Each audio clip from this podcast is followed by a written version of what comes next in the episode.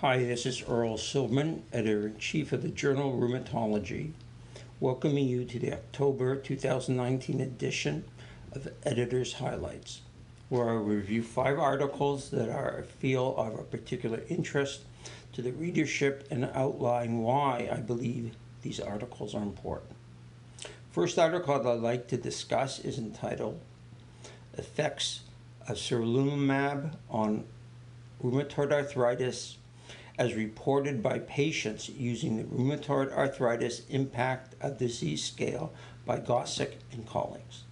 This article addresses the important issue of how patients perceive the effect of medication on their lives.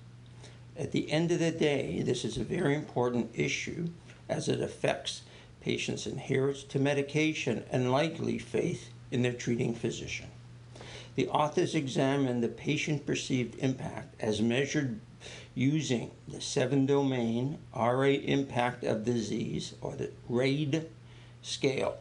Specifically, they examined changes in the RAID score from baseline in two previously reported phase 3 randomized clinical trials of sarilumab which is a mono, human monoclonal antibody directed against both soluble and membrane bound IL 6 receptor in patients with long standing RA. This medication is currently approved for use in patients with RA in multiple countries throughout the world.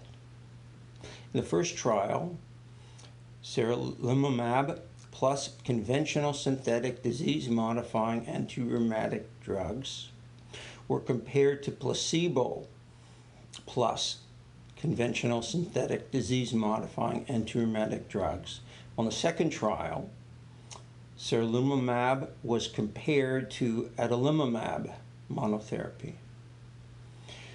Responders using the RAID total score were defined by improvements from baseline of greater than equal to the minimally clinically important difference or the MCDI and using greater than effective greater than equal improvement of the patient acceptable symptom symptom stop.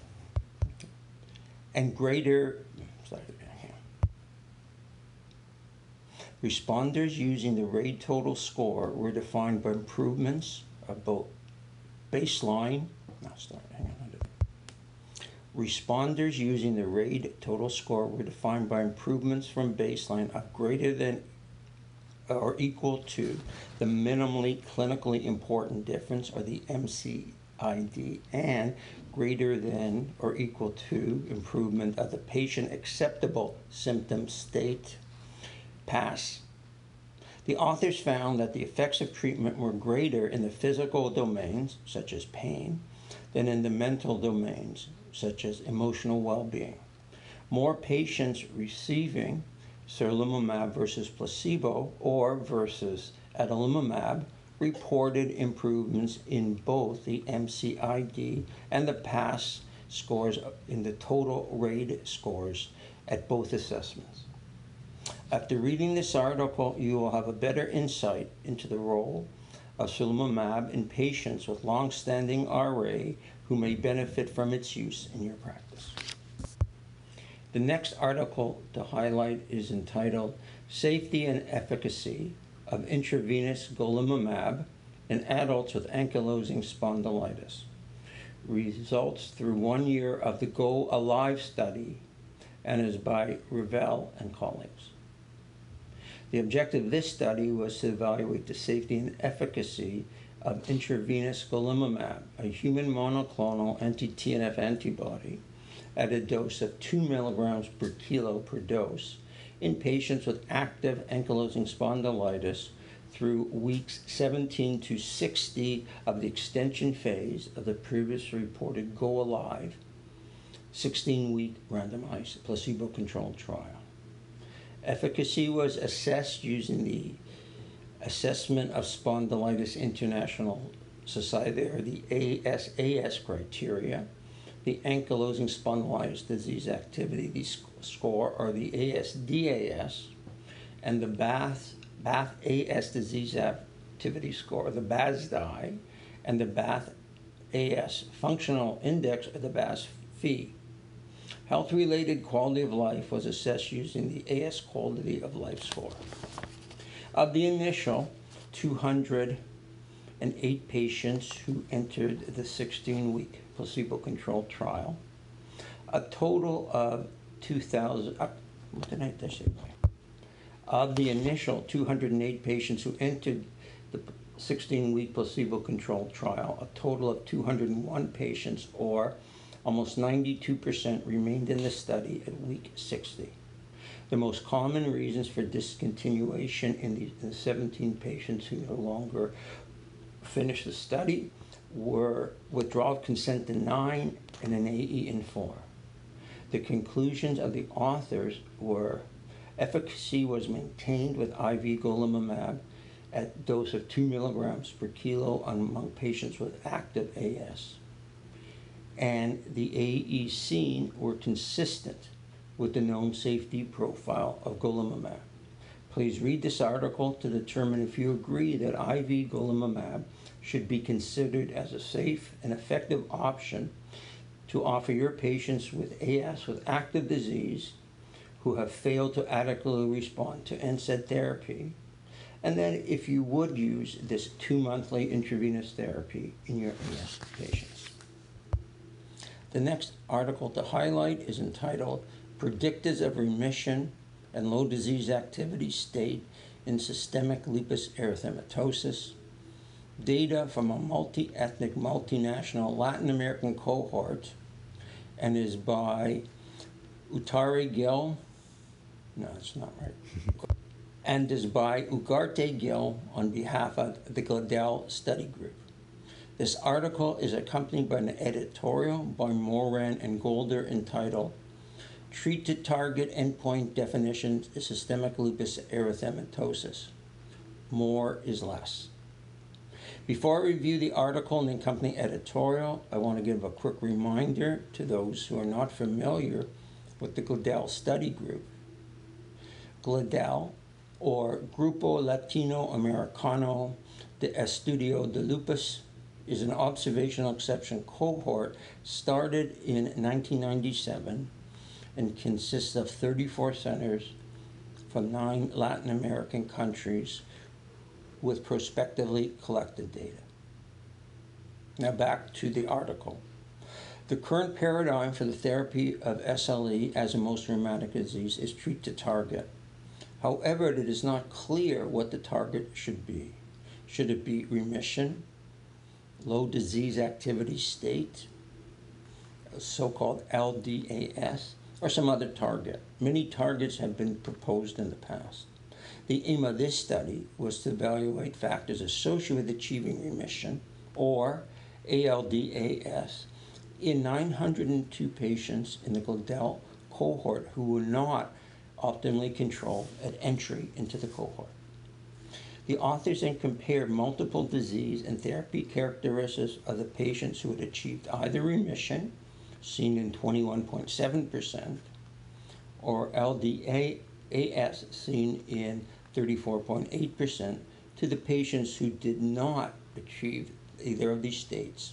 They used multiple multivariable Cox regression models for remission and for LDAS. The variables predictive of a higher percentage of remission were the absence of mucocutaneous manifestations, the absence of renal involvement and, and or hematologic involvement, the use of immunosuppressives before baseline visit, and a lower SLEDAI at cohort entry. Regarding LDAS, the authors found that older age of cohort entry, again the absence of mucocutaneous manifestations or renal involvement, and the lower SLEDAI at cohort entry were predictive LDAS. In the accompanying editorial, Morand and Golder point out that other remission criteria have been suggested. Please read both the article and the editorial to enable you to determine which, which definitions of to target are practical and useful in clinical practice. Next article highlight is entitled Cyclophosphamide for Systemic Sclerosis Related Interstitial Lung Disease, a comparison of scleroderma lung study 1 and 2 by Volkmann and Collins. Interstitial lung disease, or ILDL. No, not. Interstitial lung disease, or ILD, is the leading cause of death in patients with systemic sclerosis and randomized controlled clinical trials have suggested that cyclophosphamide is the drug of choice for the treatment of this illness in patients with systemic sclerosis. In the current study, the authors reanalyzed the cyclophosphamide arms of two previously reported scleroderma lung studies, SLS1 and SLS2 in both studies, patients received oral cyclophosphamide for one year. In SLS1, patients were then followed for an additional year, while in SLS2, patients received placebo in the second year. Joint modeling was used to evaluate the treatment effect on the course of FVC and DLCO over two years while controlling for baseline disease severity in the combined cohort of 152 patients. In both groups, treatment with cyclophosphamide led to significant improvement in FVC from weeks, uh, sorry, months. In both groups, treatment with cyclophosphamide led to a significant improvement in the FVC from months 3 to 12, but there was no significant improvement beyond this point. And treatment with cyclophosphamide had no significant effect on DLCO for either group.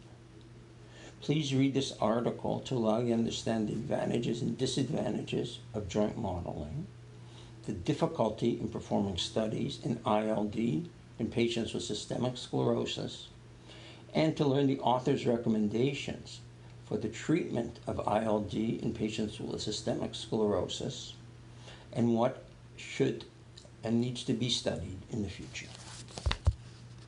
The fifth and last article to highlight this month is entitled Anakinra Use. Uh, oh, sorry. The fifth and last article to highlight this month is entitled Use of Anakinra in Hospitalized Patients with Crystal Associated Arthritis by Liew and Gardner.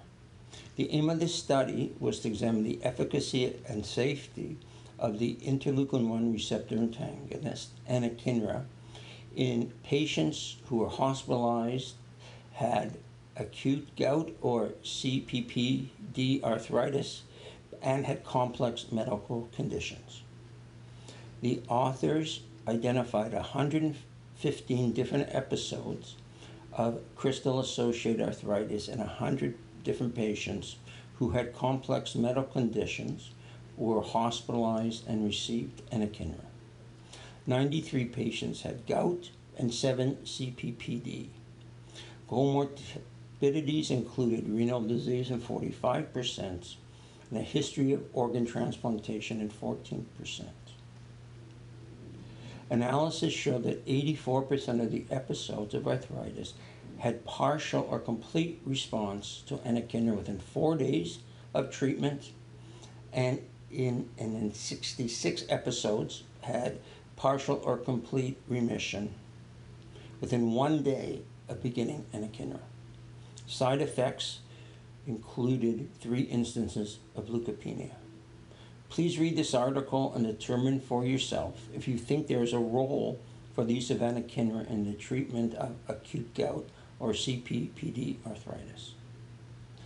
Again, I want to thank you, as usual, for listening to my review and what I felt were particularly important articles appearing in the October 2019 issue of the Journal of Rheumatology. I hope my summaries will lead you to read not only these articles, but in fact all the articles in this edition. Please read either the print or the online edition, which can be found at www.jrheum.org. If you have any comments on the summary or any articles appearing in the journal, please send them to manuscripts at jrheum.com.